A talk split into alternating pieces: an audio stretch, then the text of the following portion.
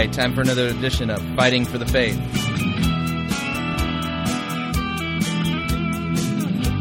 Day before Thanksgiving. So on the day before Thanksgiving, you say something like, "Thank God it's Wednesday." T G I W. Maybe I'm just overthinking it. Woot! Oh man, we got some good stuff. We got listener email today. We got some responses regarding yesterday's program on baptism.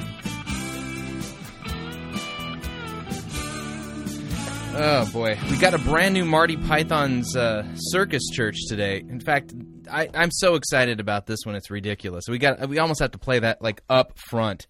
That's the best way I can put it. Um, the the latest Marty Python Circus Church takes Rob Bell's Lectio Divina concepts, which really aren't even his own. Uh, Lectio Divina was developed by mystic monastics, you know, back in the Dark Ages, and it's supposed to, you know, it, it's not about really learning what God's Word says. It's about using God's Word as a means to an end. You know, you basically randomly pick a passage from the Scripture, and you let God's Word shape you. You know, that that's the idea. In fact, uh, one of these contemplative guys, his name is, uh, is Boa. Uh, he, he's got a book called The Trinity, a Journal. And in there, he explains the Lectio Divina as really having four parts. And, you know, I'm going to give you these four parts just because it, you know, it involves Latin phrases that make me sound smart. It's, it's, it's, you know, I could fool everybody with this. Um, so the Lectio Divina, you know, it supposedly is, is the Latin for holy reading, okay? And it's and it's broken up into four parts: the Lectio, the Meditatio, the ora, uh, the orata, ora. See, I'm not, I'm not sounding smart anymore. Oratio and the com, uh, Contemplatio. Okay. So basically, listen to this. Boa, who is a is a contemplative guy, he writes, "Since Lectio Divina engages the whole person, your bodily posture is important. A seated position that is erect but not tense or slouched is best." And, and so remember that unlike ordinary reading, in Lectio Divina, you are seeking to be shaped by the Word more than informed by the Word. So, you know, in, in Rob Bell's version, you know, what you do is you randomly pick a passage and and then, and then you read it slowly and let words kind of pop out at you. And that's the second part of it, the, the meditatio. Uh, meditation is a spiritual work of holy desire and an interior invitation for the Spirit to pray and speak within us. Meditation will do you little good if you try to control the outcome. So what's funny is, is that I actually put a... Uh, an exhibit up at the Museum of Idolatry today on Rob Bell's promotion of the Lectio Divina. And what's funny is I'm getting shot at by emergents and evangelicals, and the the gist of it is is that they really think that this, oh, Rosebro and the, the curator of the museum is, is against biblical meditation, and so they're throwing, you know, they're sending me links to where I can go to Bible Gateway and, and, and I can read all of the different passages that have the word meditation in it. The problem is is that this isn't meditation, this is mysticism. Sounds like cruise control. Yeah, cru- exactly. You know? Without the steering part. Yeah, we're we're going to read God's Word without using our minds. You know, so uh, today we uh, in the studio we finished up a Marty Python Circus Church dealing with the Lectio Divina, and so what you're going to hear here, here, here, is um, is you know is you're going to hear literal the the very real words from Rob Bell's uh, promotion of the Lectio Divina, and you're going to hear somebody you know uh, some some British you know older woman you know who's attempting to experience Lectio Divina for herself. So without any further ado, here's the latest addition to Marty Python's Circus Church, and this one's simply called Rob Bell's Lectio Divina. It's Marty Python's Flying Circus Church.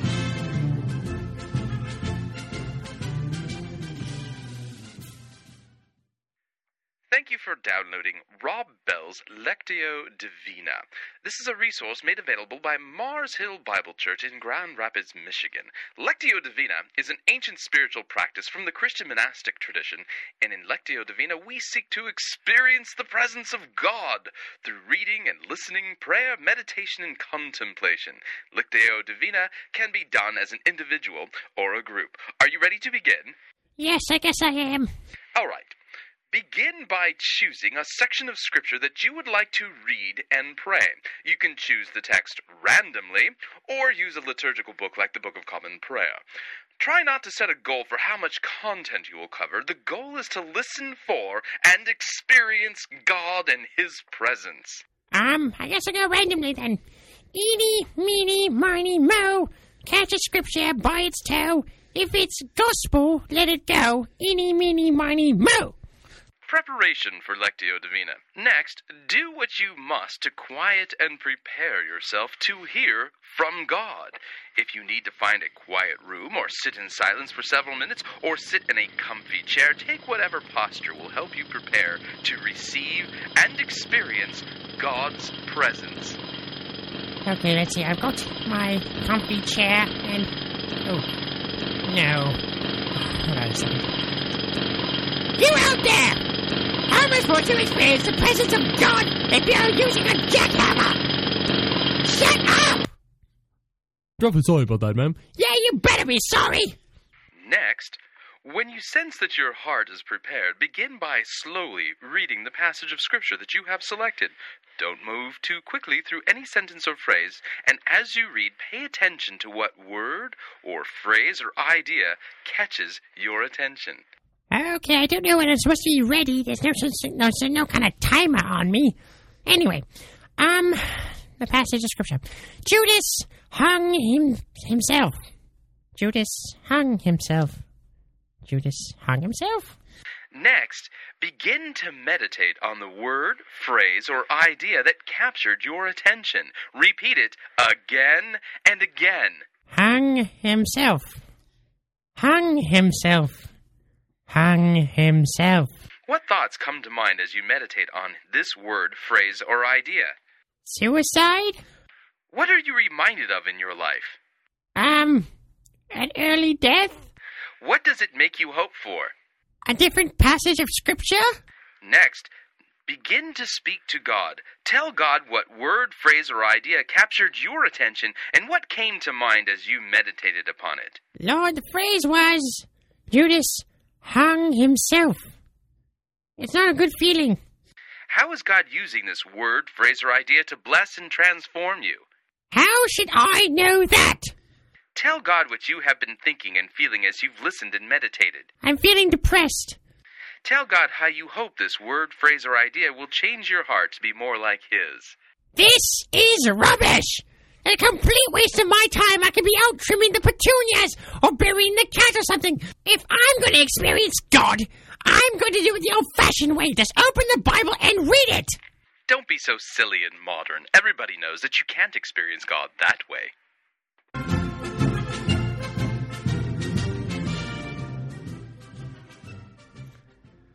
Well, there you have it. Hi, though. I'm Patrick Kyle, founding partner. I gotta. I had, had it set to go off automatically there. I gotta watch my software. So there you have it. That's the latest from Marty Python and uh, the Flying Circus Church uh, on the Lectio Divina. Uh, you know, if you're supposed to pick a passage randomly, I think somebody should come up with Lectio Divina tarot cards. Think about it. You know what's funny is is that in the Museum of Idolatry, I actually have. Um, Uh, playing cards that have Bible verses on them. They're perfect for playing poker during small group studies. And, uh, and so maybe what you can do is you can get a pack of cards like that and, you know, just randomly pick a card, and that way you can do your Lectio Divina that way. Just, you know, because the purpose is not really for you to be informed what Scripture says and to be transformed by the renewing of your mind through the Word. Instead, it's to just use some random verse to apparently open yourself up to the Holy Spirit's guidance so that you can experience God's presence. Feelings? Feelings. There we go again. Nothing more than feelings. It, so, it, here's the problem, okay? And I, I think it's absolutely arrogant. Arrogant that anybody would think that just because they've come up with some kind of a method, that they can somehow think that God has to honor their method by showing up and giving him them his presence. I mean, God has promised us his presence in particular ways, okay? But that's there's nothing promised in God's word regarding Lectio Divina. Yeah. two or more gathered in my name, I'm there. This is my body. This is my blood. You know, things like that. Word and sacrament, um, gathering in God in in the in, in the name of the Father, Son, and Holy Spirit. You know, God promises to be present with such things, but He doesn't promise His presence in this stuff. You know, maybe I'm just being too narrow. Yeah. Anyway, so anyway, yeah, I'm very proud of this new uh, Marty Python's Flying Circus Church. Um, somebody sent me this uh, email it, with a with a graphic attached to it that basically has the five points of Arminianism. You've heard of five-point Calvinism? Well, apparently there's a cartoonist out there uh, who's a Calvinist who's come up with the five points of Arminianism. And, uh, you know, Calvinists, uh, their, their, their five points of Calvinism come down to TULIP, right? You know, that those total depravity, uh, you know, you, you don't, you don't talk. I've never seen this, no. You've never seen TULIP? No. Oh, man. Okay, hang on a second here. I'm going to mess this up if I don't have it in front of me. Calvinist TULIP. Here's the deal. I'm not a Calvinist, so I, I'm not, you know, I can't do, here we go. Total depravity. Unconditional election, limited atonement, also known as particular as uh, particular atonement, irresistible grace, and the perseverance of the saints. Now, I'm a, as a Lutheran, I'm like a two and a half point Calvinist, so I'm kind of a half pointer on on on the uh, L for limited atonement. That's not exactly how we look at it. So, um, so, so the, the Calvinists have the, their TULIP, and uh, this cartoonist who's a Calvinist came up with the five points of Arminianism, and it comes out to Daisy.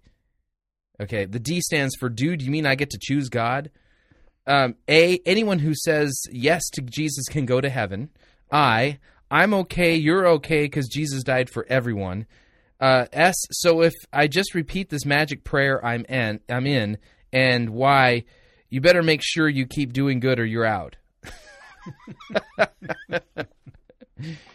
Yeah, there's definitely Arminians in the Nazarene religion. Sounds like Santa Claus's list. Yeah, okay. All right, so, okay, baptism. We've got some baptism questions that have come fil- filtering in here.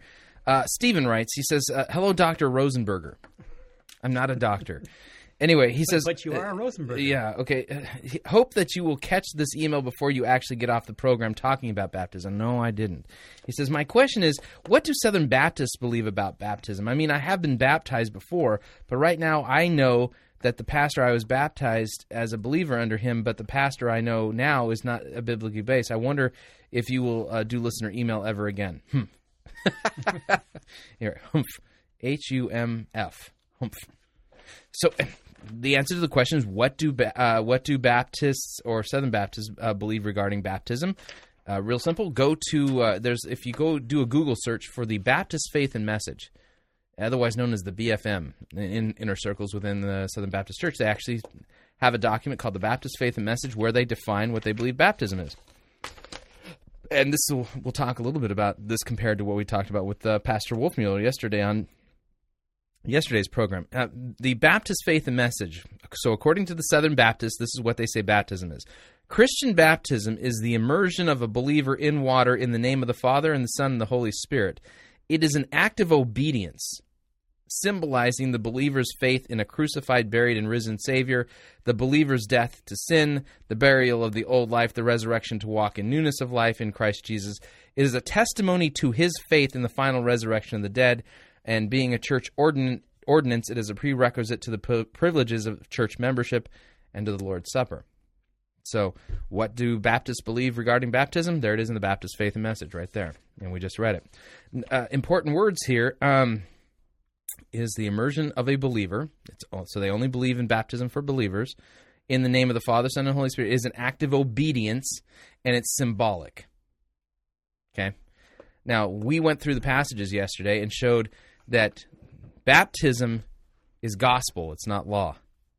When you turn it into something you have to do, you turn it into something that's law. It's not, it's not, it's, you know, and it's an ordinance. It's, um, and it's all symbol, you know. Do you have to uh, be full immersed in anybody's church or just a Baptist church to become a Baptist? No, I think, I, no, I'm pretty convinced that the Baptist will allow a, a baptism in another denomination as long as it's full immersion in believer's baptism. Um, that they think that that's valid, and they'll and they'll accept it, which is really weird because it's a valid symbolic baptism. Think about it. Think, when as soon as you put the words together, it does, the sentences kind of fall apart.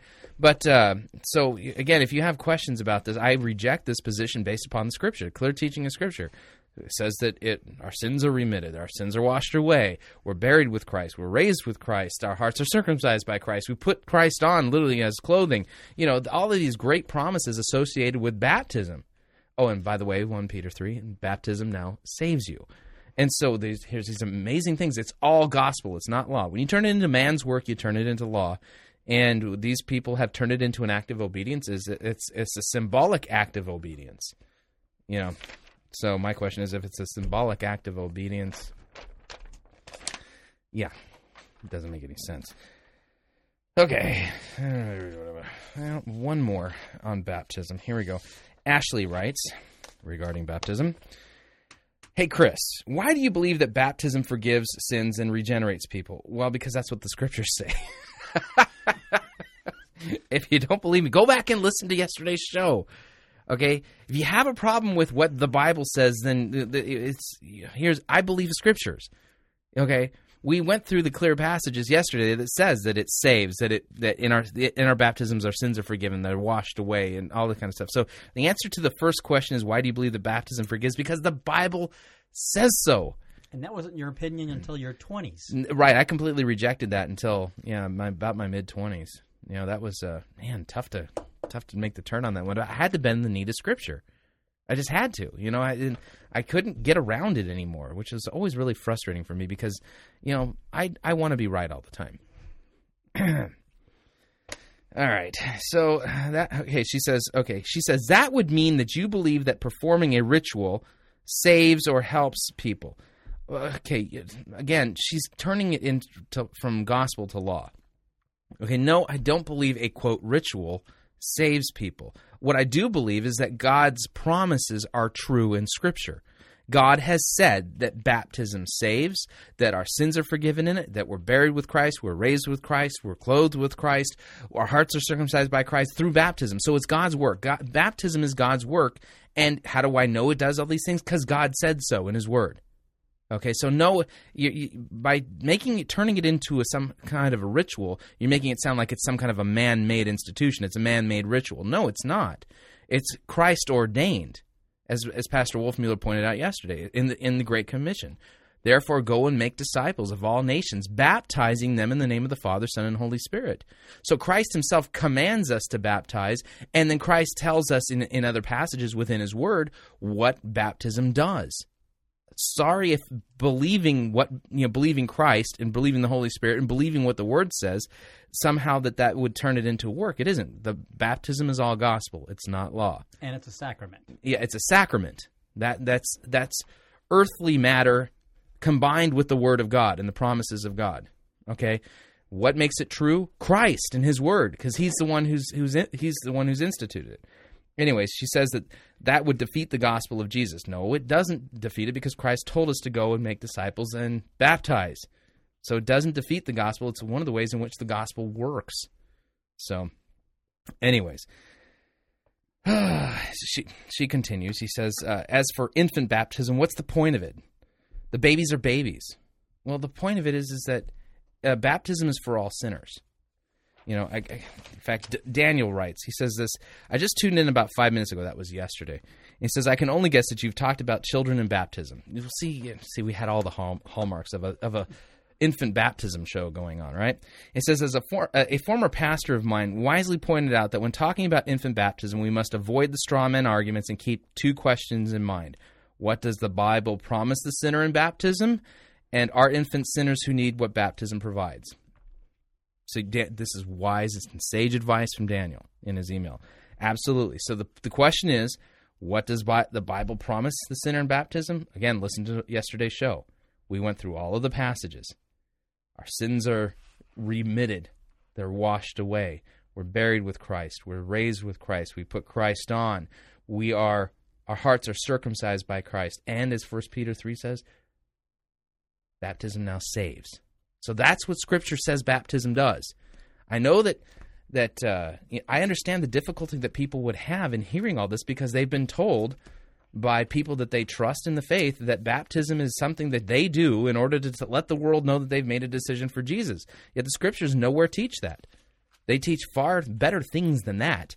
And so if that's all the things that baptism does, and that's, you know, it, it washes away sins and stuff like that, infants are sinners. Inf- infants are sinners. And this is not the best of arguments, but the reality is, is that uh, infant baptism has been practiced through the majority of Christian history. It's only recent in America that it's be- it's fallen from grace, so to speak. You know? So, in fact, I would say the church was far stronger through the through the centuries when people were practicing infant baptism than the way they've gone with the seeker-sensitive approach. Anyway, so uh, Ashley, appreciate the email and the questions, but the reality is you need to go back and you need to listen to yesterday's program. You need to go back and read your Bible. Either God's Word is telling us what baptism is doing, or it's, you know, if then if, if it's not really telling us what it does, I don't know where else we would find the information about. Is Pastor Wolfman's link up? Uh, yes, it is. So there we go. All right. Now, Nathan sent me a follow-up email. If you remember Nathan, Nathan in Australia, he sent me an email, and he he worked in a Christian bookstore, and he was having a crisis of conscience. You know, what should he do? And so I, uh, you know, in, in reading his email, because he was having a tough time, he he, he was having a crisis of conscience. And feeling that uh, because he was working in a Christian bookstore, and because there was so much garbage that was being pushed out of this Christian bookstore in Australia, that he was somehow contributing to the spiritual downfall of the people that were coming in as customers to the uh, to his store. And so he wanted my advice. Read for him Romans chapter fourteen, and basically the kicker at the end of that is is that, you know, we have freedom to do these things, with the exception of you can't do something that that um, you can't do in faith, in good conscience. In fact, you know, if you can't do something in faith, then it's sin. You know, so there's there's there's where there is no clear law from God, you can practice something without sinning, literally. You know, with the condition that you don't cause your brother to stumble, or you're not acting contrary to faith. For instance, I don't know if you know this, but the the Bible has as much to say about smoking as it does about unicorns. Okay. In fact, if you want to know what the Bible says about unicorns, get out a good computerized Bible and type in the word unicorn. It's not going to show up. So, you know, where, does the Christian have the freedom to smoke? Well, there's no law prohibiting it. Okay? So that falls under the category of Christian liberty. Now, if you if if you decide that you're going to take up, you know, cigar smoking, which is a very holy thing, um, you know, if you're going to take up cigar smoking, but you can't, if in so doing, you're Um, you're not able to do it in a good conscience, even though there's no law that specifically forbids it, but you always feel icky afterwards that you've done something wrong, then really you're doing something wrong, okay? In that situation, you've got to you got to take a step back and say, no, no, this is not this is not right, okay? But it's not right for you. Other people may be able to do it, and without a, without any pangs of conscience. But what we don't have the freedom to do is, you know, where somebody is, you know, struggling with something like that, practice our liberty in such a way that it destroys their faith. You know, so you know, I can give examples of that in my own life, but this isn't confession time. Anyway, so Nathan, in talking about his particular dilemma in uh, in this working for this Christian bookstore, he says, "Hi, Chris." He says, "Thank you for responding to my email on your show and for your helpful advice." Now, being from Australia, I bet he has a really cool accent too. But I can't really do his cool accent because I can't, I don't have an Australian accent. Not nowhere in my bag of tricks do I have that one. You know, about the best I can get is like, "G'day, mate," and that's it. He says, so he continues. He says, Romans fourteen is about is one of my favorite passages, in, as it provides clear biblical proof that vegetarians are weak. Yeah, that's true. He says, more importantly, though, after I sent you my first email, I discovered that at my workplace we stocked the books of none other than everyone's favorite stoner, John Crowder, of the Toking the Holy Ghost fame. Oh, my goodness. I decided that th- that surely this would be something that is so utterly and obviously heretical that if I contacted my higher-ups, they would recognize immediately that there is nothing even remotely Christian about John Crowder or his ministry, and that they would remove his books from the shelves. So, I fired off an email to the relevant person at the Sydney office. The store that I work at is part of a national chain there in Australia. And he says, this person then forwarded my email onto the chain's owner and the managing director. Today, I got an email back saying that after some consideration, they will continue to stock his books. They just won't advertise them. You know, that wouldn't that be kind of like the equivalent of, like, you know, offering cocaine in the back office, but just not advertising it? You know, it's it's like an illicit drug. Oh, my goodness. He says, after prayerful consideration, I'm going to hand in my resignation tomorrow. Now, based upon the fact that I got this this morning, and we got the whole international dateline thing going on with, you know, you know, so if that, he, he probably did this two days ago. What? It, it, okay, so in Australia right now, today it's Wednesday. It's probably Thursday. You know. So did he already hear your show? He, yeah. In fact, he's probably already listening to me on the rerun on the podcast. Is that how that works? I, I'm confused. Okay, sorry. You know it, that international dateline thing always confuses me because you know once you cross it, you go into the. Yeah, it, the, the day changes completely. But, I mean, you have to have a dateline somewhere because the Earth is round. Why am I talking about this? Why? Because, thank God, it's Wednesday, the day before Thanksgiving. Anyway, he says, so I, I'm going to hand in my resignation tomorrow. If Joel Osteen and Rick Warren are whoring the gospel, that's what he said, whoring, and that's, I think, then I feel like a pimp, and I've had enough. Good, strong feelings. I will keep working there until after the holiday season and then go and find work somewhere that my conscience will allow. Thanks again for your, bi- your advice. Nathan, I commend you, you know, and we will keep you in our prayers too, you know, and may your last days in that uh, bookstore be filled with opportunities to preach Christ and Him crucified or point people to resources where they will hear the truth instead of these lies. I can't believe that any Christian bookstore that calls itself a Christian bookstore would carry anything from John Crowder. I mean, have we gotten to that point where there's no, there's such a complete lack of biblical discernment that not even a Christian bookstore can stand for the truth? There it is. So, all right, we're going to take our first break, and when we get back, we. We're going to do a we're going to take a look at a resource that's made available by Simply Youth, which is a they're the people who brought us the High School Musical three Bible study. The, the folks there at Saddleback Church, they've got a brand new Bible study for girls. And uh, let me let me find the name of this because uh, the name of this brand new youth uh, work you know workbook or whatever. It's a, supposedly a Bible study. It's called You're Designed to Shine. You're Designed to Shine, and it's it's a Bible study for girls from eight to eighty-eight, okay? An inspirational Bible study from gr- for girls from eight to eighty-eight. Well, we're going to look at some of the content of this particular thing. We'll talk a little bit about Rob Bell, and then I got some Patricia King, you know, to kind of round things off today, because why? It's the day before Thanksgiving. All right, we will be right back. If you would like to email me regarding anything that you've heard today so far, you can do so at talkback at fighting for the faith dot com. That's talkback at fighting for the faith dot com, and we will be right back.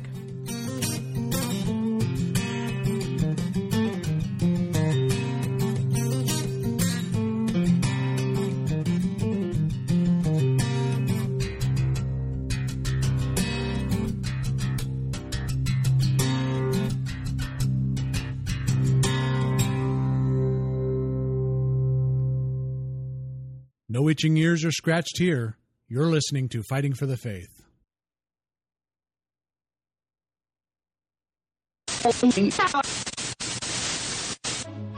You're listening to Pirate Christian Radio. We'll be taking your false doctrine now.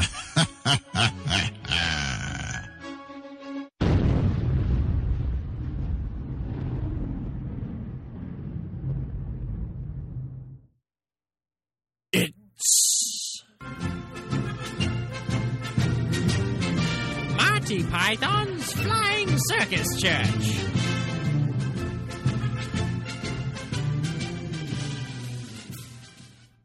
My name is Rex, and if you study with my eight-week program, You will learn a self-feeder system that I developed over two seasons of preaching in the Octagon. It's called Rex Kwon Do. I need a volunteer to come up here and show that they trust me. I'm here. Okay, you'll do. Come up here. Bow to your pastor. Bow to your pastor! Okay, now I'm gonna give you one chance. One chance, people. Turn around. Turn around. All right. Now fall back and I'll catch you. Ow. That was pretty good. Now, listen, everybody. The reason why he fell was because he didn't have enough faith. Go sit down.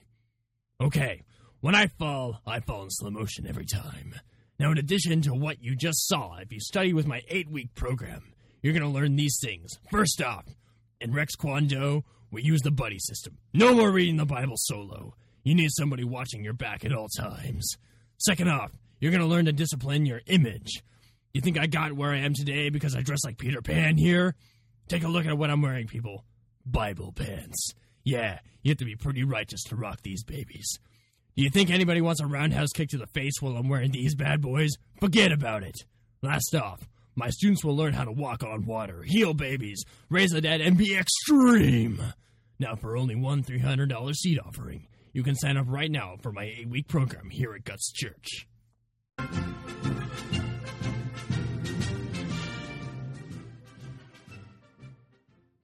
Hi, I'm Patrick Kyle, a founding partner of New Reformation Press. Just as the First Reformation rediscovered, reclaimed, and restated timeless truths from the Word of God, the mission of New Reformation Press is to reintroduce these truths to the contemporary church and culture. All of our resources are handpicked to ensure that you have the best available biblical and doctrinal materials at your fingertips to help you grasp the treasures of the Reformation and deepen your own understanding of Christ and His work on your behalf. Browse our website at new reformation press dot com. We offer books, C Ds, downloadable M P threes, and our very own line of Reformation-themed clothing. Check out the audio presentation, Bible in an Hour. Absolutely the finest overview of the scriptures that the staff at New Reformation Press has ever heard.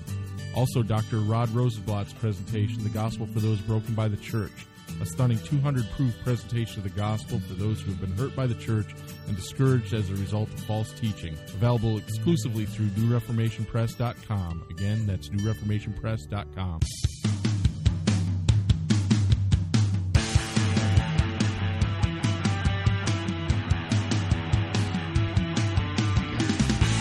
All right, you're listening to Fighting for the Faith. My name is Chris Roseborough, and I am your servant in Christ. My job. My job is to dish up a daily dose of biblical discernment.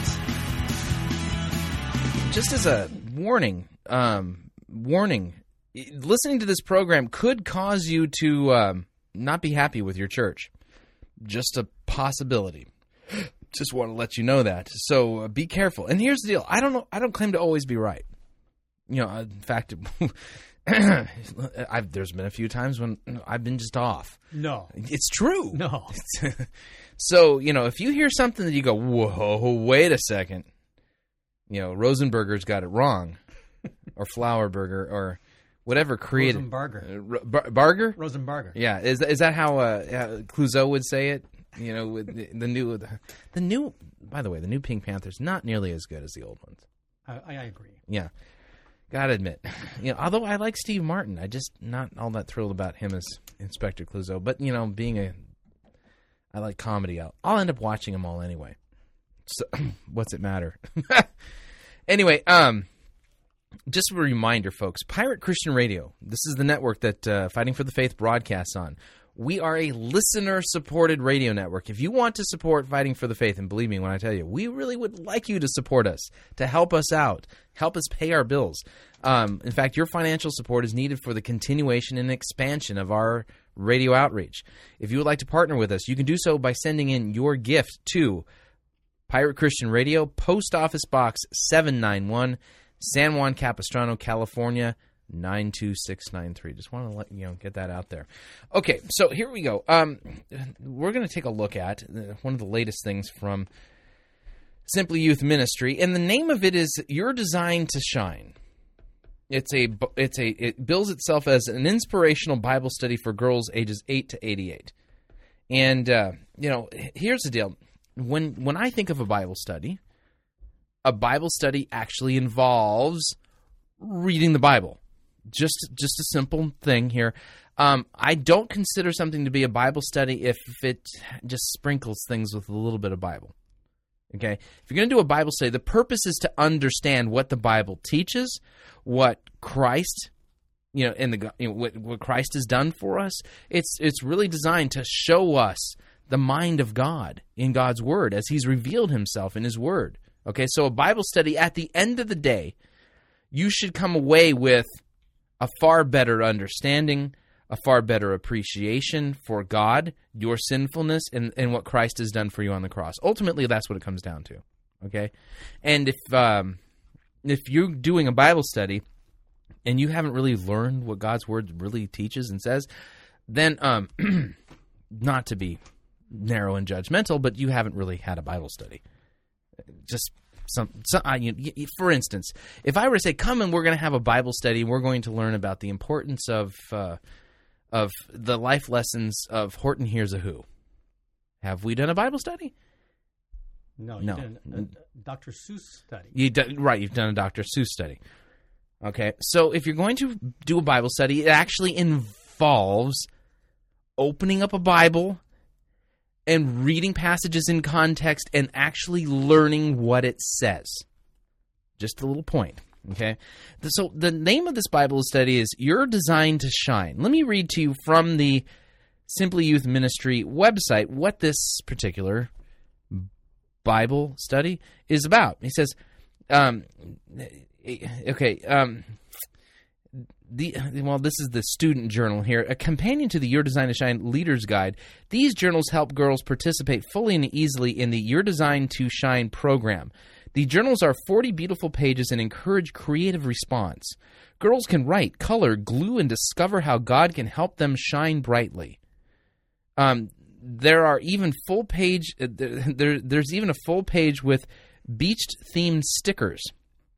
Just for girls ages eight to eighty-eight, Your Design to Shine is a six-week interactive journaling curriculum that motivates girls to make wise choices in relationships. This resource is created for teen girls, but uh, not is created for teen girls, but women of all ages will want to join these encouraging, fun sessions.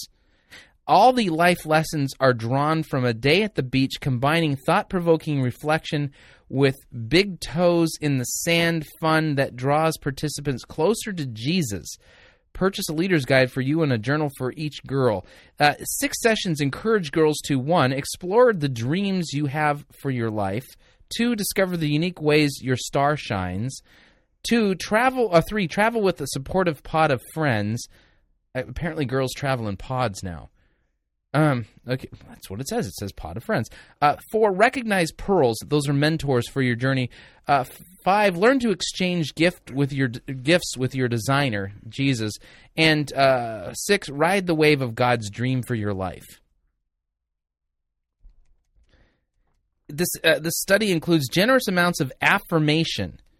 Build positive self-images as girls learn to focus on what's right with them instead of what's wrong. Uh, enduring impact uh, enduring impact sure to positively influence life decisions for years to come. They'll be inspired to shine for Jesus, choose their friends wisely, celebrate their uniqueness, and know that they're full of potential.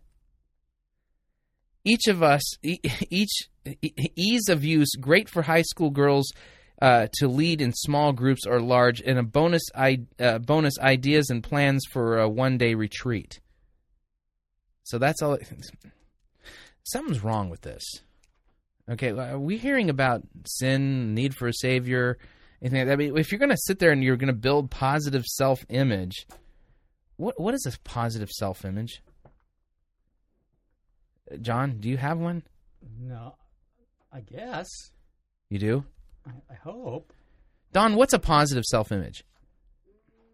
When you feel good about yourself. When you feel good about yourself. Oh, okay.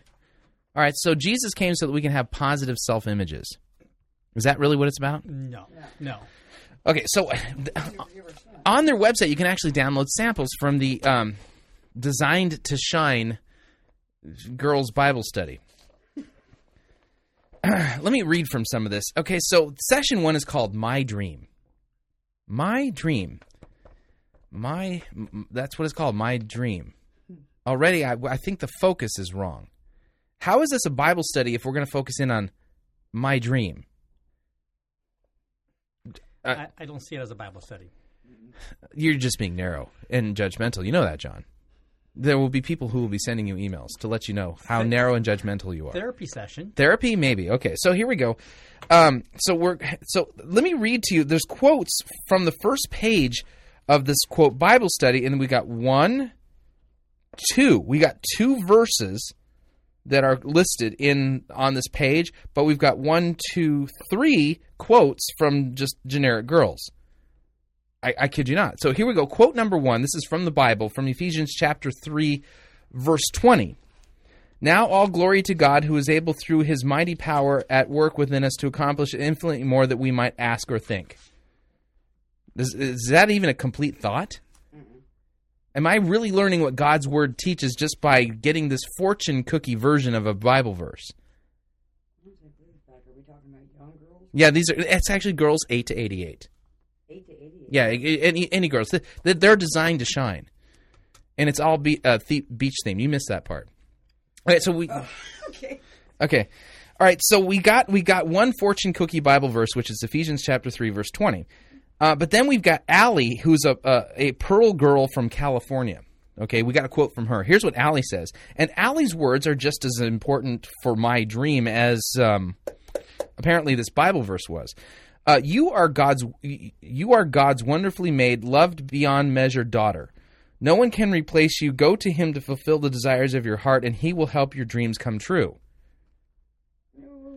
Does does the So God grants wishes? Yeah, yeah right. Genie God. Yeah.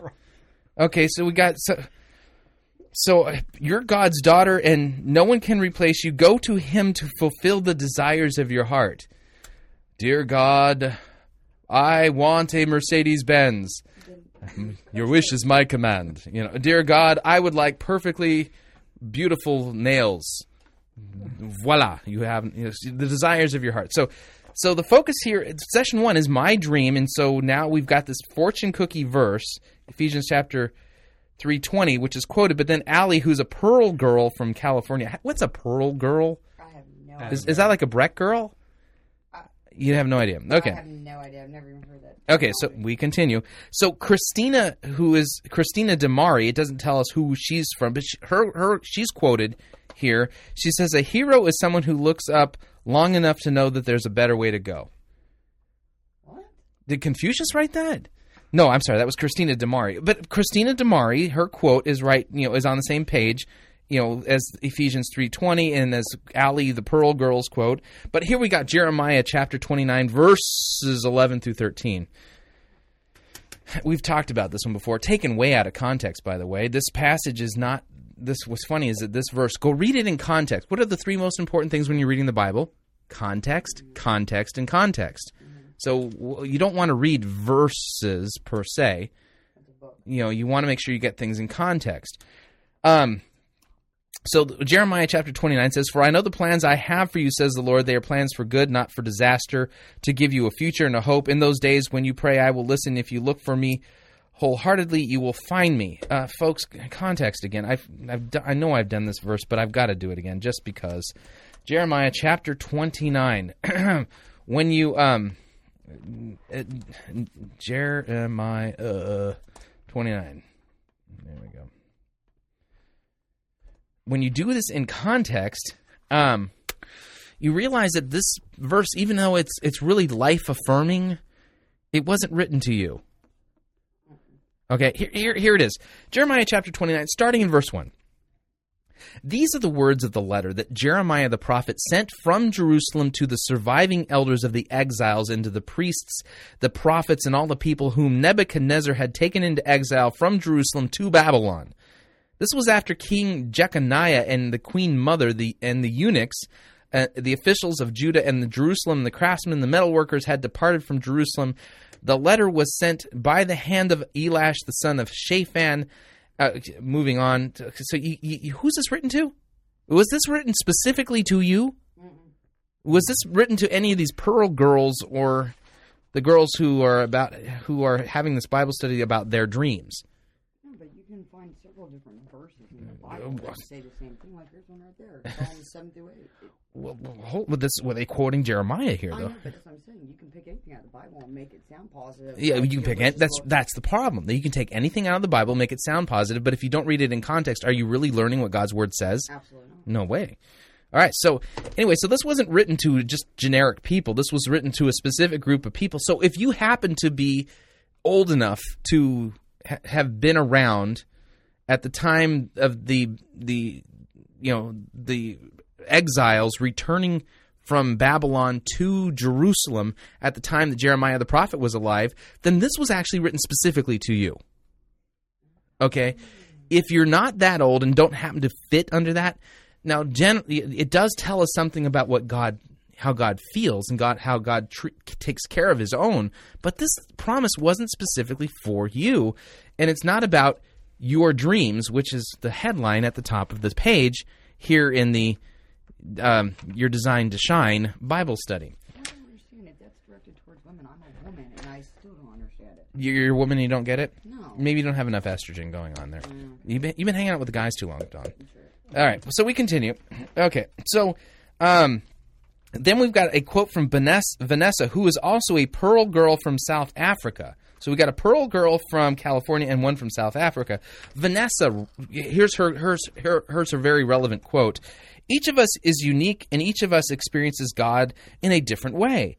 The art of living is to catch the wave that God wants us to ride and then ride it passionately, like only you can. He has a special plan for your life, a dream that only that he only dreams for you. So why are we reading these these Pearl Girls as if what they're saying is even remotely close to what God's Word teaches? Folks, can you show me a passage of Scripture that God dreams big dreams for you? I'm serious. I mean, this is this is common purpose-driven uh, teaching. Okay? All right, so that's the My Dream page from the Designed to Shine Bible study. The next section is called Create Your Life. Create Your Life. Nice little beach theme. You got waves going on there. So, so here's how you're going to create your life. After answering the questions in the reflection section, what is one uh, dream you have for your life right now? Write it in the sand in this picture and place a starfish sticker from the stickers page beside your dream. Okay, so on this Create Your Life page, what you're going to do is you write down your dream for your life in the sand and put a starfish sticker next to it, because this is creative and girly, right? Because girls like stickers. But here's the reflection um, section here. And remember, this is supposed to be a Bible study. Okay, so we're going to do some reflection, folks. So let's reflect. Here are the reflection questions from the reflections page of the first session of the Designed to Shine Bible study put out by Saddleback Church under the My Dream category. Reflections. What's one thing you'd really like to do in your lifetime? Is this like the bucket list? A Pearl Girl. What's a Pearl Girl? A Pearl Girl is opposed, elegant, responsible leaders. It's empowering girls throughout the world. It's, a, it's an organization. A Pearl Girl, it's an organization? It's, it's, it's positive, it's, elegant, and responsible leaders. Okay, we can, we've now found out what a Pearl Girl is. It's positive, elegant, and responsible leaders. And it's the abbreviations make up Pearl. Okay, and they make up the... Uh, and there's a whole try to be a Pearl Girl. It's on the website. Okay, that, so you being a guy, that would have completely evaded my I didn't attention. Even know what Pearl Girl yeah. was, that's why I just Googled it. All right, so just Google Pearl Girl, and you can figure out what a Pearl Girl is. So back to the reflections. Here we go. So this is from the Saddleback Bible Study, and these are reflections. What's one thing you'd like to do in your lifetime? So just only one thing, or can you make like a whole bucket list? Supreme Court Justice. You want to you want to be Supreme Court Justice? Are you even an attorney? No, no. You want to be what? A stand-up comedian. You want to be a stand-up comedian. So I can write that in there and like... claim it so it, I, can, well, I can show up on Monday. Remember, this is under the section of Create Your Life. Oh. So okay. I can go to the improv. Yeah, you can go to the improv, whatever. So, you, so okay, so you want to be? I, I want. I want to be thin. Okay, so why are you laughing at me? Okay, where is the one place that you'd like to? You'd really like to visit? Italy. Okay, Don. Italy. Costa Rica. Costa Rica. Okay. Um, I really like to. Uh, I'd really like to go to Great Britain. I really, I I have not been over the over the pond yet into Europe. Can you believe that? Yeah, it's true. Okay, so okay, so we've we've got, we've got two of the reflections down. How old do you have to be to have a dream? Explain your answer. Well, I started dreaming when I was just a kid. I mean, born as a baby. Yeah. And, and explain your answer. So you, you, so how old do you have to be to have a dream? I think it's talking about like some kind of a life dream. I guess you can have them pretty young. And okay, so we'll just say young, and we'll just say just because. Okay. All right. Now, when you were younger, what did uh, what did your dream about doing or being? Remember, folks, this is a Bible study. Okay, do you feel like you're you're growing in your understanding of God's word here? No, no. Okay, you're being negative again. You know, you, what's with this narrow thing? I mean, why can't you answer these reflection questions and feel like you're understanding God's word better? Well, what is the question you're asking? What we wanted to be when I was two years old? What did I want? Yeah, but th- you don't understand. Saddleback Church put this out, so this has to be Christian. Two years old, I wanted to be a ballerina. Okay, at so at two years old, you want to be a ballerina. And at five, I probably wanted to be a princess. Okay, so then you went to, from ballerina to princess. Then what did you want to be? And then I Disney to be villainous. A cowgirl. No, I can't. Yeah, yeah, Disney villains. I, yeah, Disney villainous. Okay. Okay. You, okay. Just kidding. Okay. So, all right. So here we go. We got the things to do. Okay. Next reflection question under the section called "Create Your Life." Um. Okay. Uh, if you could be anyone, who would you be? Angelina Jolie. Harry Houdini. You be Harry Houdini. You be Angelina Jolie. I have. I'd like to be me. I just. Yeah, why would I want to be someone else? It's just hard enough being who I am. Well, you just told us to answer the questions. In, in, I, I just, I'm giving you my answer. We're, oh. This is a small group Bible study here. There are no right answers or wrong answers. Just share with the group. I know, but you just told us to give an answer. Okay, okay, okay. Now, if you can create an ideal family, what would it look like? The Brady Bunch. The Brady Bunch. Okay, okay. Um, I'm pretty happy with my family. If you could work your dream job, what would you do and where? Well, I would be a radio. Would work for you would work radio. for Pirate Christian Radio. I would work for Pirate Christian Radio and have my own radio program. Second base for the Dodgers. Second base oh, for the Dodgers. Okay, there we go. Still a comedian. Name three qualities about yourself that make you unique. Mm.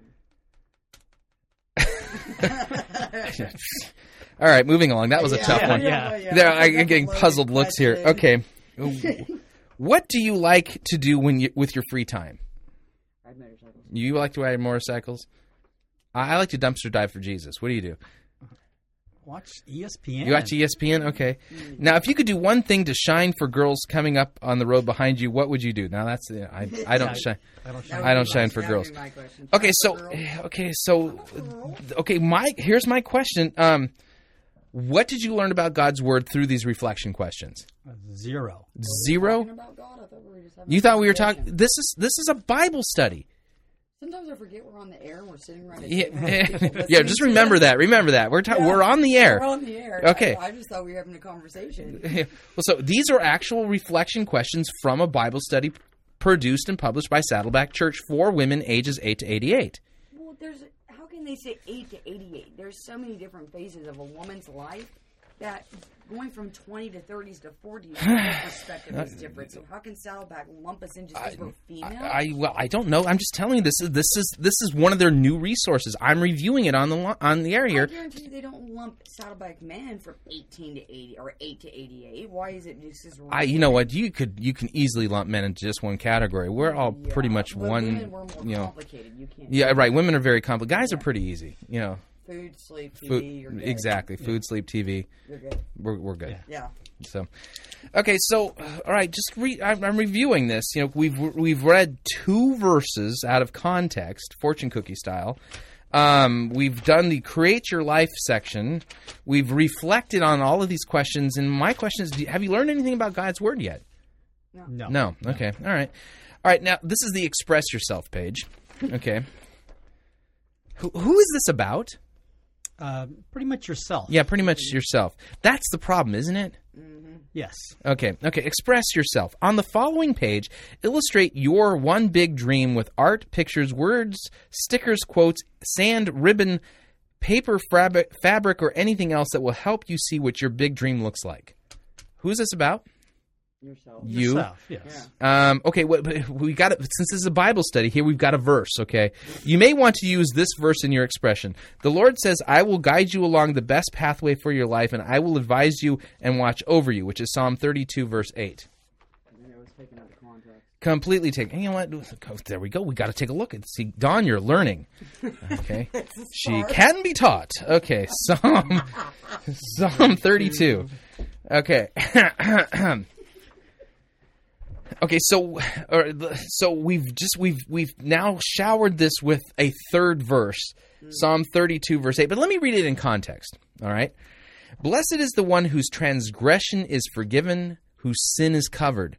Blessed is the man against whom the Lord counts no iniquity, and in whose spirit there is no deceit.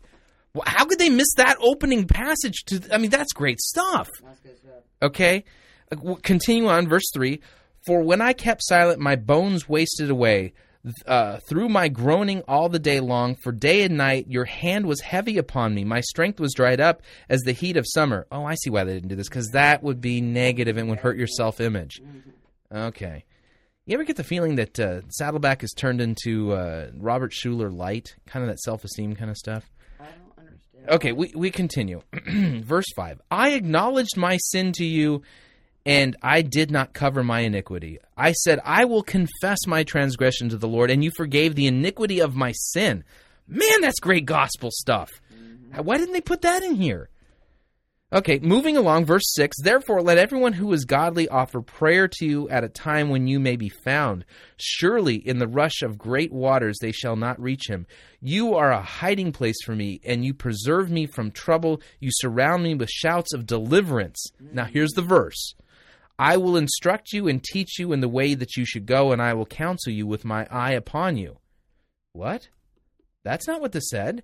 Oh, but I like that version a lot. You like that version better? Okay, yeah. well, well, here's the, here's the Saddleback version of Psalm thirty-two, verse eight. The Lord says, I will guide you along the best uh, the best pathway for your life. I will advise you and watch over you. Well, when you take it out of context, it makes it sound like, you know, God's worried about you expressing yourself and creating your, your dream.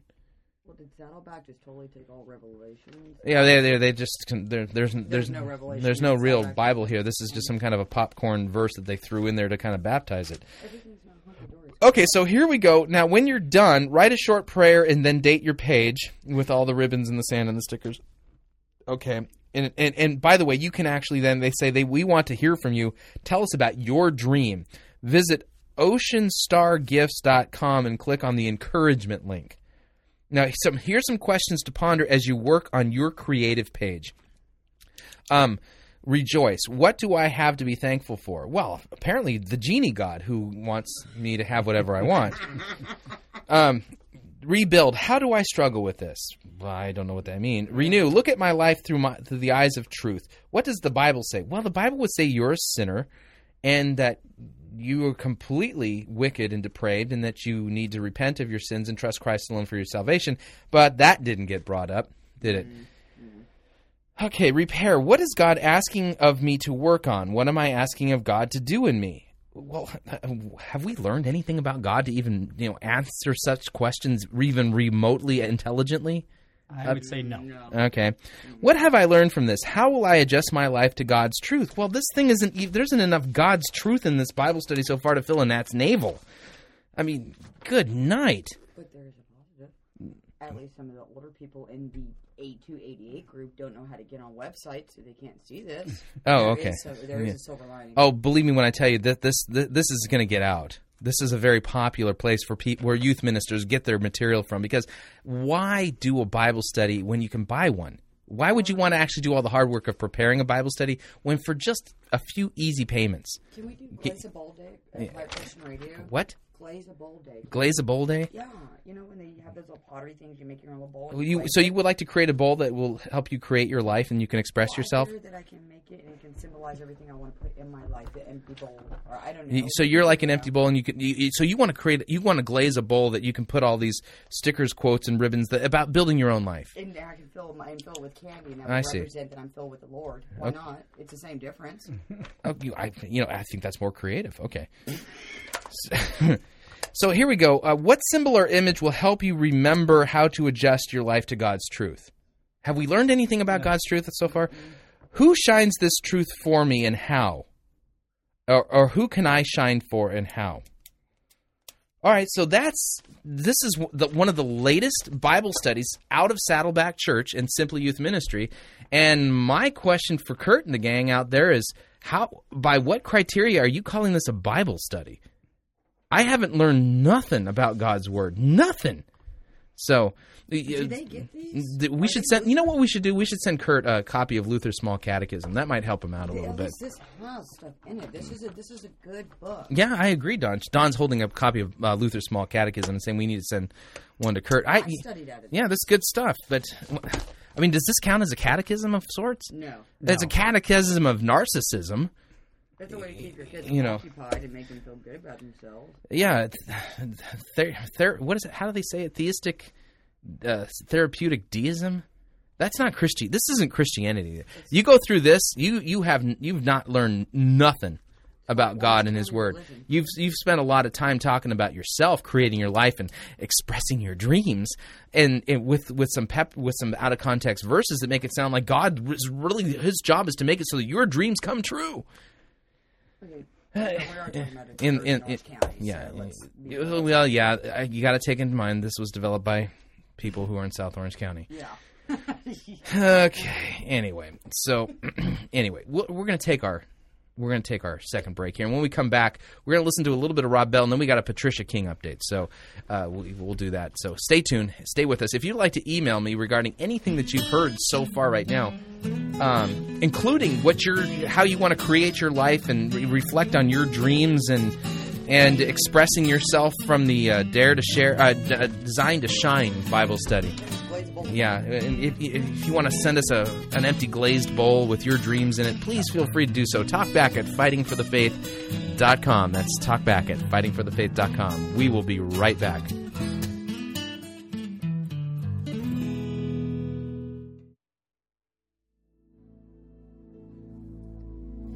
This is the air I breathe. This is the air I breathe.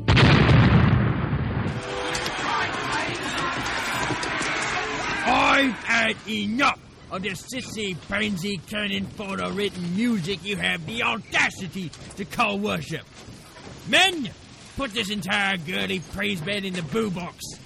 Let's wheel in the organ and get some real worship music underway.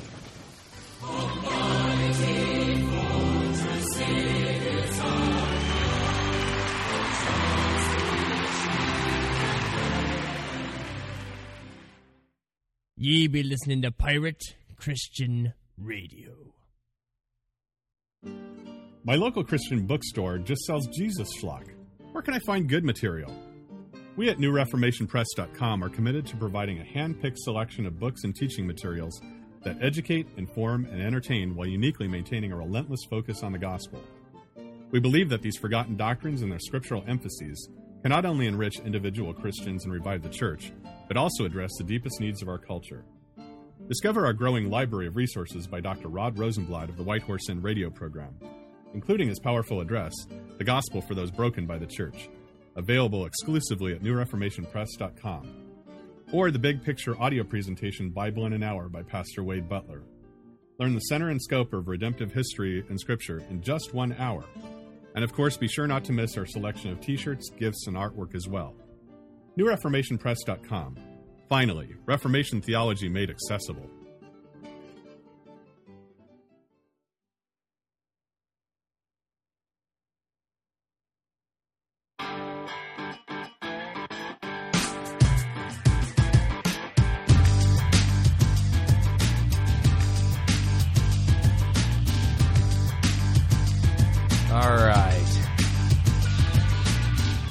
We are back.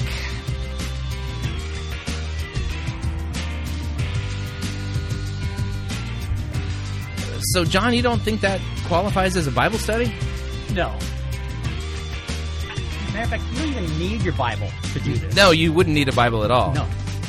I mean, you would just basically need a couple of fortune cookies. It would do the same thing, wouldn't it? No, you don't even need fortune cookies. You don't even. It's all there for you. It's all you're there for you. Yeah, that's true. Yeah, I think we should send uh, we should send Kurt a copy of uh, of Luther's Small Catechism and say you might want to actually brush up on the basics of the Christian faith and focus on trying to relay those faith that those these truths these doctrines to the youth under your care. You know, it kind of you know makes me go you know maybe there's a problem with this whole youth ministry concept. Maybe we need to abandon it altogether.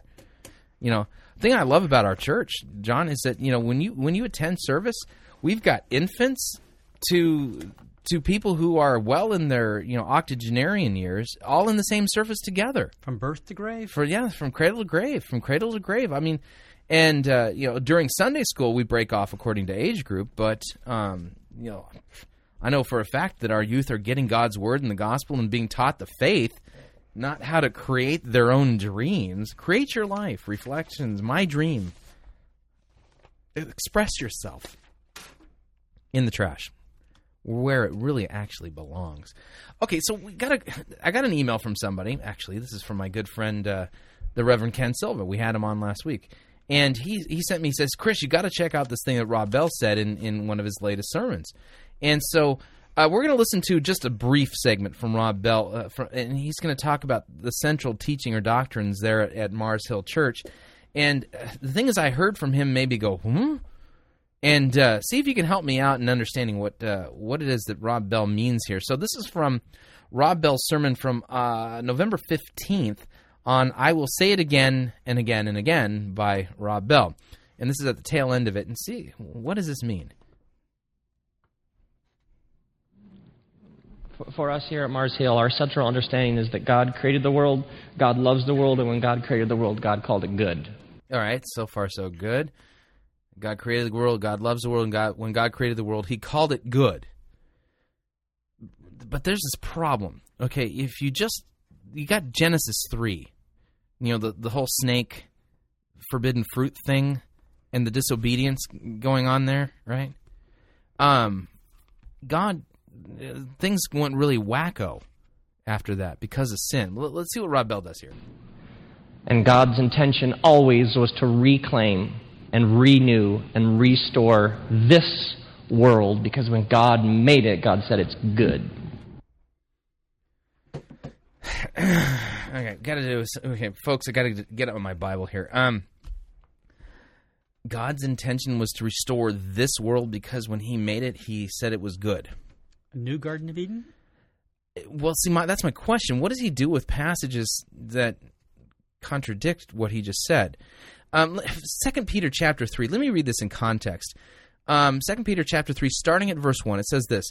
This is now the second letter I'm writing to you, beloved. In, in both of them, I'm stirring you up your sincere mind uh, uh, by way of reminder that you should remember the predictions of the holy prophets and commandment of the Lord, uh, of the Lord and Savior uh, through your apostles, knowing this, first of all, that scoffers will come in the last days, Uh, with scoffing, following their own sinful desires.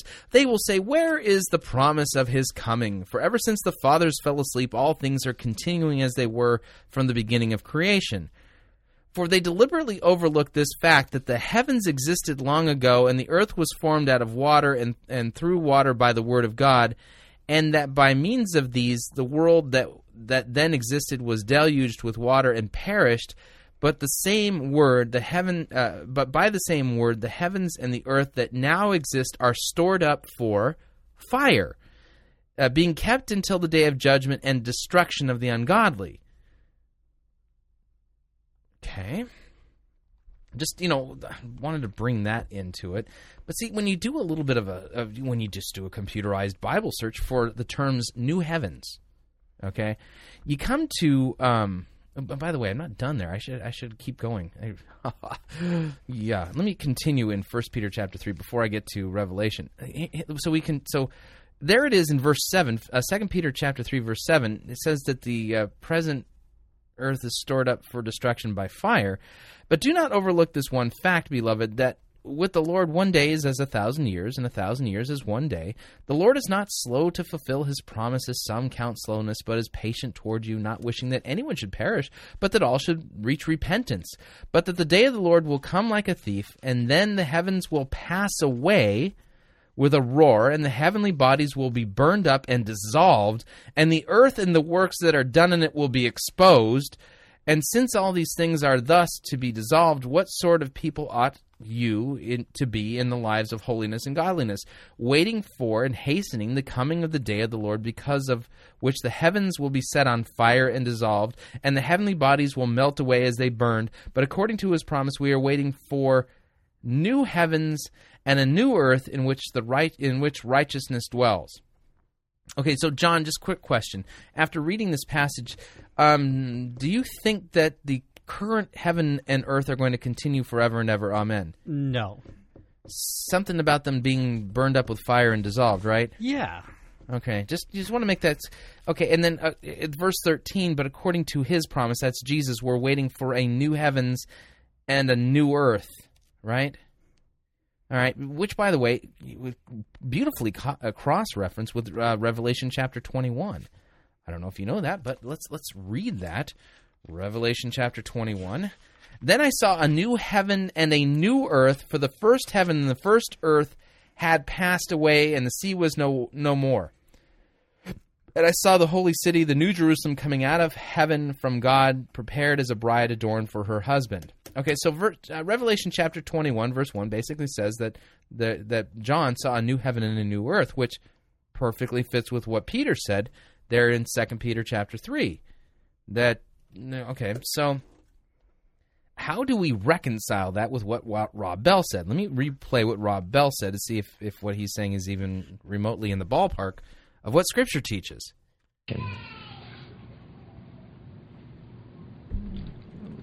For us here at Mars Hill, our central understanding is that God created the world, God loves the world, and when God created the world, God called it good.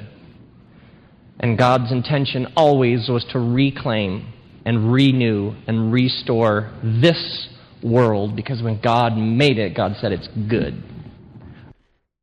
Does that sound like it contradicts that? I would say it, yes. Okay, maybe we're, maybe we're just not understanding Rob Bell. Let's continue.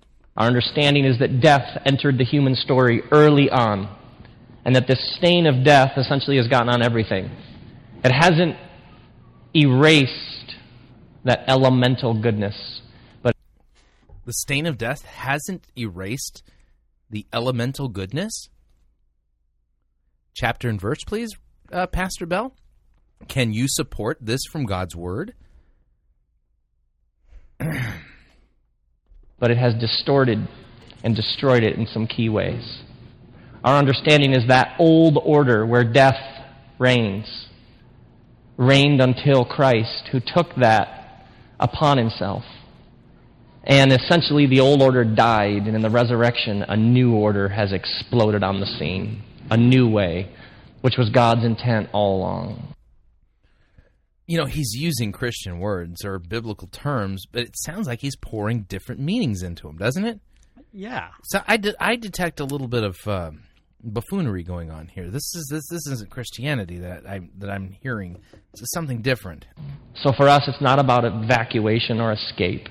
It's about the good work that Christ is doing through the resurrection to reclaim and restore and put all of this back together, including autism and all of the things that we say, ah, Christ says this too can be redeemed. What is that? What, what what is this? This does, you know, what is he talking about? I mean, I actually ended up listening to the whole sermon and just and still cannot make heads or tails of this. It doesn't sound right. It just sounds way off. Like way, way, way, way, way off. This new life has exploded onto the scene, and that God's going to reclaim this this current world because it, even though it's been stained by death, its elemental goodness remains? Is that what Scripture teaches? No. You know, there, there's a passage. I wonder if I can find it. Groaning. Groan. Let me see if I can find it in... in...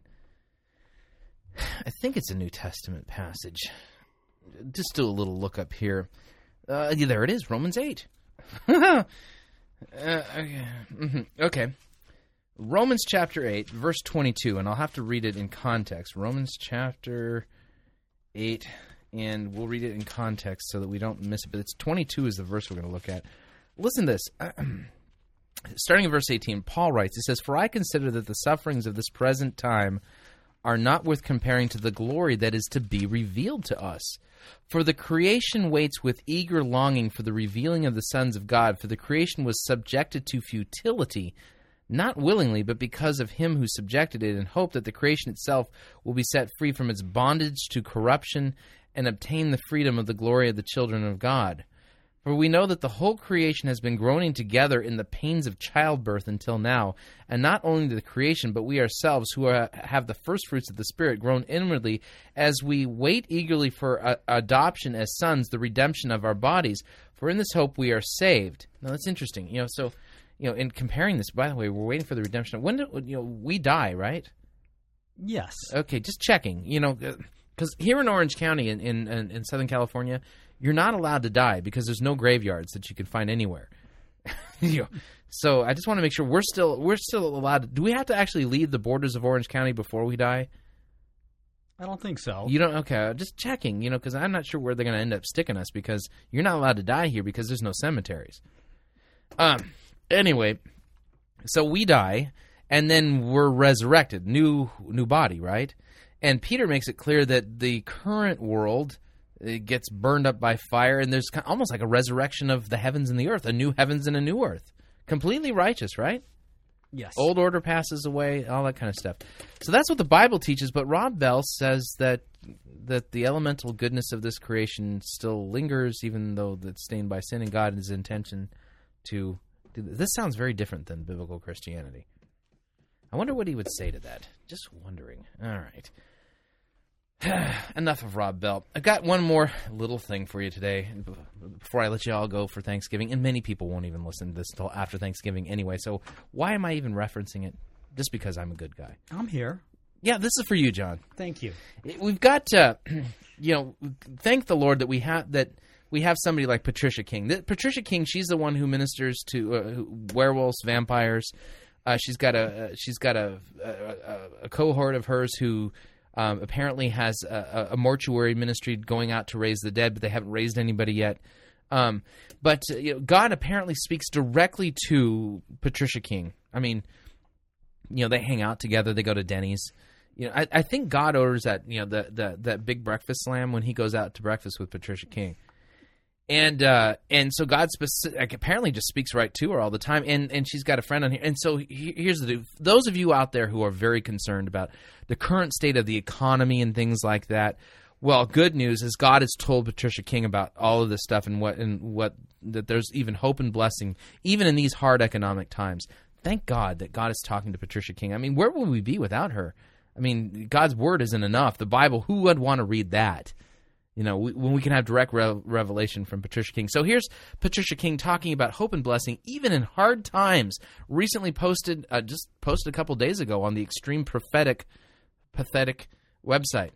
This morning, as I was praying uh, for you, I felt that there was a number of you that were dealing with discouragement and just feeling like you're you've been thrown into a pit and can't get out of it. Wow, I mean, you know, it's funny, just watching the news, I would have gotten the same feeling about a whole bunch of people. But th- she she had this overwhelming feeling. Because that's how you know that's true, because you have an overwhelming feeling inside of you. It's like a liver shiver, you know. Place of despair. And maybe others have put you there, too. And so you're there by no choice of your own, but because of the circumstances around you. And the Lord wants to bring encouragement to you today. And wow. Can you believe that? God wants to bring you encouragement today. I'm glad. Well, let's let's open our Bibles and see what God has to say. Oh, wait, that's not how she operates. Let's continue. Sorry. You're going to get out of the pit, okay? Don't let that discourage you and think that you're going to be in there forever. You're going to get out of the pit. You know, she kind of, she she seems a little flat in this presentation. I wonder if her donations have tapered off. But even more than that, God wants you to find him in it. He wants you to find that gold in the place where you're at. And I wanted to share a testimony. Where does it say that in Scripture? Why is this considered a Christian ministry if she's not really teaching us God's word?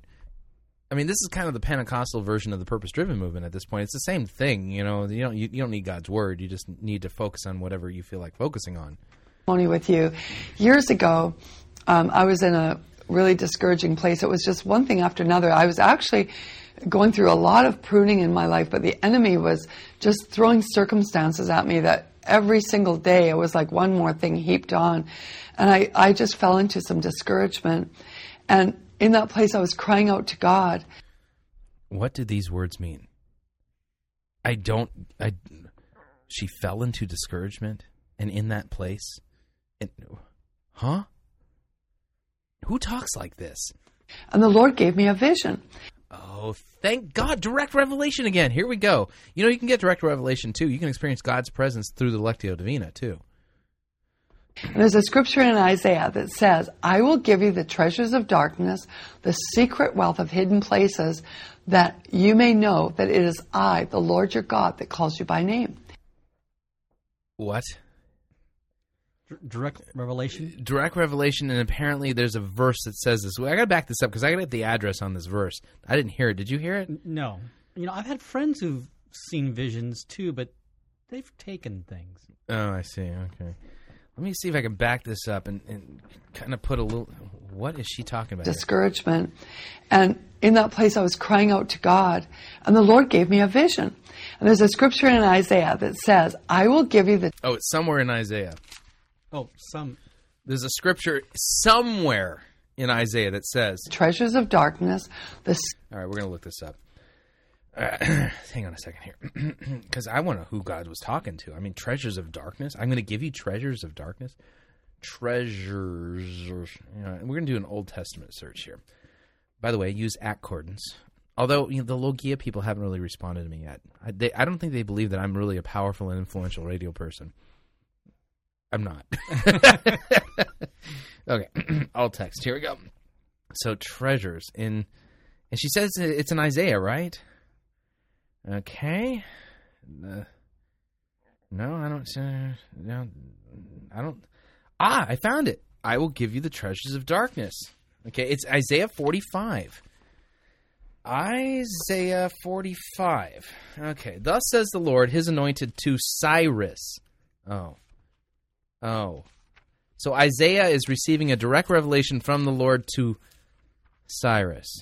Uh, Cyrus is one of the Babylonian kings, right? He says, whose right hand I have grasped to subdue nations before him and to loose the belts of kings, to open doors before him, that gates may be, not be closed. I will go before you and level the exalted places. I will break in pieces the bronze, uh, the doors of bronze, and cut through the bars of iron. I will give you the treasures of darkness and the hoards in secret places, that you may know that it is I, the Lord, the God of Israel, who call you by your name. Well, there we go. That being the case, I mean... The thing is, she quotes it out of context. It wasn't that wasn't God speaking to me or to her. It was God speaking to Cyrus. Ah. All right, so let's see how she uses this verse again. Here we go. Back it up. In that place, I was crying out to God, and the Lord gave me a vision. And there's a scripture in Isaiah that says, I will give you the treasures of darkness, the secret wealth of hidden places, that you may know that it is I, the Lord your God, that calls you by name. And he gave me this vision of this dark tunnel, and I couldn't see my way, and I was floundering, and I, it felt cold and damp. Yeah, he, actually, Patricia, let me help you out here. That was a vision of what God's going to do to you as he hauls you off to hell after you die if you keep preaching this heresy. And I was trying to walk through it, but I was blinded because it was so dark. And there was a little bit of light right at the end of the tunnel, but it seemed like such a long way. And I was getting discouraged inside the tunnel. And I was wondering if I'd ever see the light. And the Lord spoke. She's exegeting her vision. She's ripped Isaiah forty-five out of context, applied it somehow to herself, and now is exegeting a vision that apparently God gave her. Maybe, just maybe, she this was like chemically induced. Was she looking into a hat? I don't, with an Urim and Thummim? Yeah. Yeah, I, I have no idea. We haven't, no mention of that yet. He spoke to me, and he said, he said, what I want you to do is glean from the walls of this dark place, because there's treasure all around you. You can't see it with your natural vision, but I want you to reach out to the walls of this darkness and put the treasures in your basket. And so I just reached out in this, and I, I started grabbing off the walls and putting stuff in my basket. I kept walking forward, walking forward, just kept gleaning and gleaning and gleaning. And when I came out of the tunnel... So she filled up her basket. Does she have to go to the self-checkout at the end of that? What? You've got to be kidding me. So she's applying Isaiah forty-five three to her vision about plundering darkness, which was the, the treasures of darkness, which was given to Cyrus, not to us, not to her. Was this basket full of gold and gemstones and all kinds of precious things. And the Lord said, you see, you had to walk through that course anyway, so you might as well have been happy in it and glean all that you can in it. Some of you are in a difficult place, and it looks like you might. So she's offering this vision to other people, somehow comfort from the Lord. Might be there for a while. The thing is, God can give you not only peace in that place, but he can show you how to glean from the walls of the darkness. So, wow, that's deep. That's profound. Profoundly stupid. But you collect treasure while you're in it. He is going to give you the treasures of darkness, the secret wealth of hidden places, so that you may know that it's he that calls you by your name. That's funny, because that passage isn't referring to me or you or her or anybody. It was refer- it was God speaking to Cyrus, not you. Cyrus, not you. Charlatans. These people, shameless charlatans. I, I, you know, but she looks kind of flat in this presentation. I bet you anything her donations are down. Yeah. And she was so closely tied with Todd Bentley, who completely flamed out. Shock of shocks, you know. You know, his ministry turned out to be kind of bogus. Why? Because, you know, he was having an affair during the whole Florida outpouring, right? Ugh. And you know what? When he's in a hard place with you, it's no longer hard.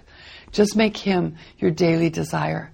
Make him your daily. Now, my good friend Robert Stearns has a message. Oh, here comes Robert Stearns. He has a message for us. Let's see what he does with God's word. For you. In fact, it's called, let me just look at my notes. It's called The Waterless Pit. And oh, okay. So we got the treasures of darkness and the waterless pit. Oh, I can't wait to hear this revelation. Are, John, you look like you're just dying with anticipation. Yeah. All right, we continue. And I think it's going to line up a lot with what I just said, but know that the Lord has really good things for you. He loves you. Why is she not giving us God's word to show us that God loves us rather than these visions that she apparently, never mind. And you know, chin up and join us for um, a conference. So if you can't actually come to where we are, at least go online and see what we have on there, because we do webcast some of our events. We just love to connect with you. And we would just love for you to pay the money to actually watch our, our conferences online so that we don't have to go B K. You know, I just feel for so many of you that are discouraged in this hour. Don't be discouraged, but keep sowing, sowing your prayers and sowing your finances. And ah, sow your finances to them, because she gave you, she gave you the word of the Lord directly from God. You know, without the means of a book. I mean, directly from God through a vision, man. Sowing your friendships and sowing joy. If you're discouraged, show joy and encouragement into someone else, else's life, because it'll come back on you too. So yeah, here, yeah, yeah, that's right. You, the reason you give is so that you can get. Good reason to give, by the way. Here's Robert. Enjoy him, and we'll see you next time. Okay. You know, there's this verse in Zechariah chapter um, nine, verse eleven to fifteen, somewhere in there. Okay. He's, he's supposedly bringing us a teaching from the Lord. Zechariah nine, right? Zechariah nine, verses eleven through fifteen-ish is what he said. He he looked very unsure of where this was, because I guess the important thing is not the actual Bible. The important thing is when he gets to the teaching that he got directly from God to share with you. We continue. Hang on. But it, it says that the Lord will come and deliver us from the waterless pit. Do you watch how these people use God's word? Um, waterless pit. I don't see it. I don't see it at all. It's not where he said it was. I'm, maybe I'm missing it. Didn't he say nine, like eleven to fifteen? Is that what he said? Does it even matter? I don't see anything about waterless pits in here, but you know, that's just a technicality. God speaks to him directly. Who needs the Bible? And I was meditating on this. God, what is it? You know, this waterless pit. It says, because of the blood of my covenant, I will deliver your prisoners from the waterless pit. All right, hang on. I think I, I think I know where it is. Okay. Okay, found it, found it. It's Zechariah nine eleven. He says, "As for you, because of the blood of my covenant with you, I will set your prisoners free from the waterless pit." What? All right, let me read this. "Rejoice greatly, O daughter of Zion. Shout aloud, O daughter of Jerusalem. Behold, your king is coming to you, righteous and having salvation. He is humble and mounted on a donkey, on a colt, the foal of a donkey." Well, that's a... Hmm, I detect a little Palm Sunday passage going on here, don't you? "I will cut off the chariot from Ephraim and the war horse from Jerusalem, and the battle bow shall be cut off, and he shall speak peace to the nations. His rule shall be from sea to sea and from ri- the river to the ends of the earth." Oh, that's great. "As for you also, because of the blood of my covenant with you, I will set your prisoners free from the waterless pit. Return to your stronghold, O prisoners of hope. Today I declare to you, I will restore you double, for I have bent Judah as my bow. I have made Ephraim its arrow. I will stir up your sons, O Zion, against your sons, O Greece, and wielded you like a warrior's sword." This is great prophetic gospel stuff going on here. He completely missed that whole thing about, you know, Jesus' triumphal entry on a donkey. Well, let's let's see what he does with this waterless pit, because, you know, this this is almost like Lectio Divina. Just these were the words that popped out to him, so now he's asked he has to ask God what they mean. Let's let's see what God told him. I said, "God, what is a waterless pit?" And I felt like the Lord said, a waterless pit is a well that has run dry. It's a place that should be producing life, a thing that should be bringing forth water, which is refreshing and hope and cleansing and, and fuel for the crops. I mean, did he miss the whole gospel announcement in that Zechariah passage of what the great conquering King Jesus is doing? Okay. So many things that water is so vital for. But if we come with expectation to the well and the well is run dry, what happens? Our expectations are dashed. And I feel like right now there are many... Uh, important words to pay attention to. I feel like right now. I feel like the Lord said. I feel... Really? Is this guy a Jedi? "Feel the force flowing within you, Luke. Stretch out with your feelings." Scripture gets in the way, Chris. Yeah, I, I apparently it does. You know, Scripture just gets in the way of your feelings. So he's missed the Messiah in Zechariah nine, and and apparently he's fallen into a waterless pit. I mean, who have had unmet expectations, and they're really disappointed and disillusioned by unmet expectations. So Zechariah nine eleven about the waterless pit is about those of us who have unmet expectations. Oh, man. Does anyone know how to read their Bibles anymore? Context, context, context. All right, this guy's not meeting my expectations. I really feel like he's a waterless pit. Unmet expectations in the church. Unmet expectations in relationships. Christian unmet expectations in YouTube videos from people who claim to be pastors. Relationships that they thought would be meaningful, that they thought would endure, and that there's been betrayal and there's been difficulty. Unmet expectations about prophetic words that they thought that they received and that haven't worked out as they anticipated. What? If you have an unmet expectation regarding prophetic words, then the person who p- claimed to be a prophet and prophetically spoke prophetic words over you and it didn't come true, that person would be a false prophet. Not you have un- unmet expectations. Is this some kind of a confession on his part? I... And they're questioning those things, and I really felt that the Lord said... I really felt that the Lord said... So God speaking directly to him through his feelings... Nothing more than feelings. I'm going to set you free from the disillusionment of unmet expectations, a well that has run dry. So that's what Zechariah chapter nine eleven means. God's going to set you free from unmet expectations. John, you don't seem like you're being blessed by this. Um, and then the next verse says that I'm going to restore to you double portion, you know, that which was taken. And I think there we're coming into, if we will be real. Oh, there we go. Law. If we will be real. So God's going to give us a double portion. If we will be real. This is that is that anywhere in the passage? Let's take a look here. Okay. As for you also, okay. Okay. No, no, prisoners of hope declare to you double. I, I don't see anything about being real in Zechariah nine. Do you? No, all right, just checking. Okay, let's continue. And not gloss over our pain and not gloss over our disappointment, but bring it to the Lord. Bring it to God and say, God, I'm I'm sad. I'm I'm I'm disappointed, Lord. I, I thought it was going to be this way.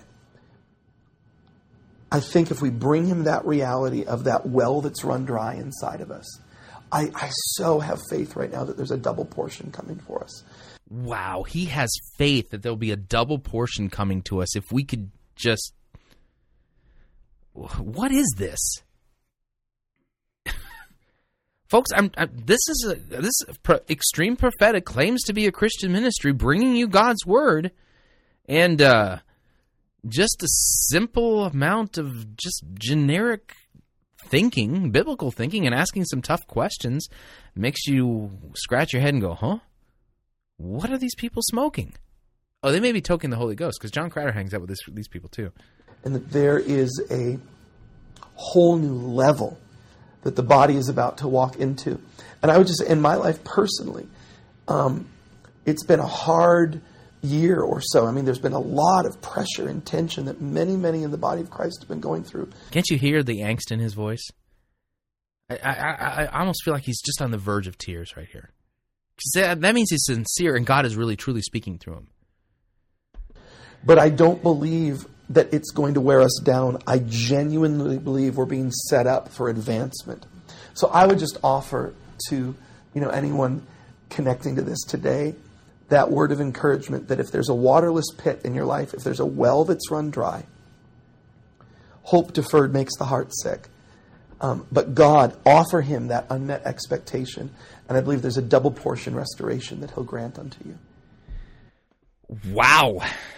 This morning. So uh, there we go. Um, do you feel like you learned anything about God's Word there? No. I weren't about the same as what I learned from the purpose-driven, designed to shine Bible study for girls. Um, God's Word is mysteriously missing or misused by people in all stripes of Christianity. I, unbelievable. Absolutely unbelievable. All right, well, you know, I'll put a link up to that at, at uh, fighting for the faith dot com. If you guys would like to, you know, review that one just for pros- posterity, posterity's sake. It's it's it's late. It's it's and it's thank God it's Wednesday, you know, so anyway, sounds that like, sounds like God's a slot machine. You put a quarter in and you get two back. Right, exactly. See, you got, that's right. You sow in order to get back, double portion, because you know. But it, but if you're not getting back and you feel like there's a waterless pit, don't worry. He feels like God is telling him that, you know, things are just crazy. Anyway, if you would like to email me regarding anything you've heard, you can do so at talkback at fighting for the faith dot com. Now, tomorrow is Thanksgiving. We're going to put up a Sunday school lesson tomorrow, so uh, for your review. And then we'll be live on Friday. So until Friday, which is when I'll be back live, God bless you and uh, take care. Have a happy Thanksgiving.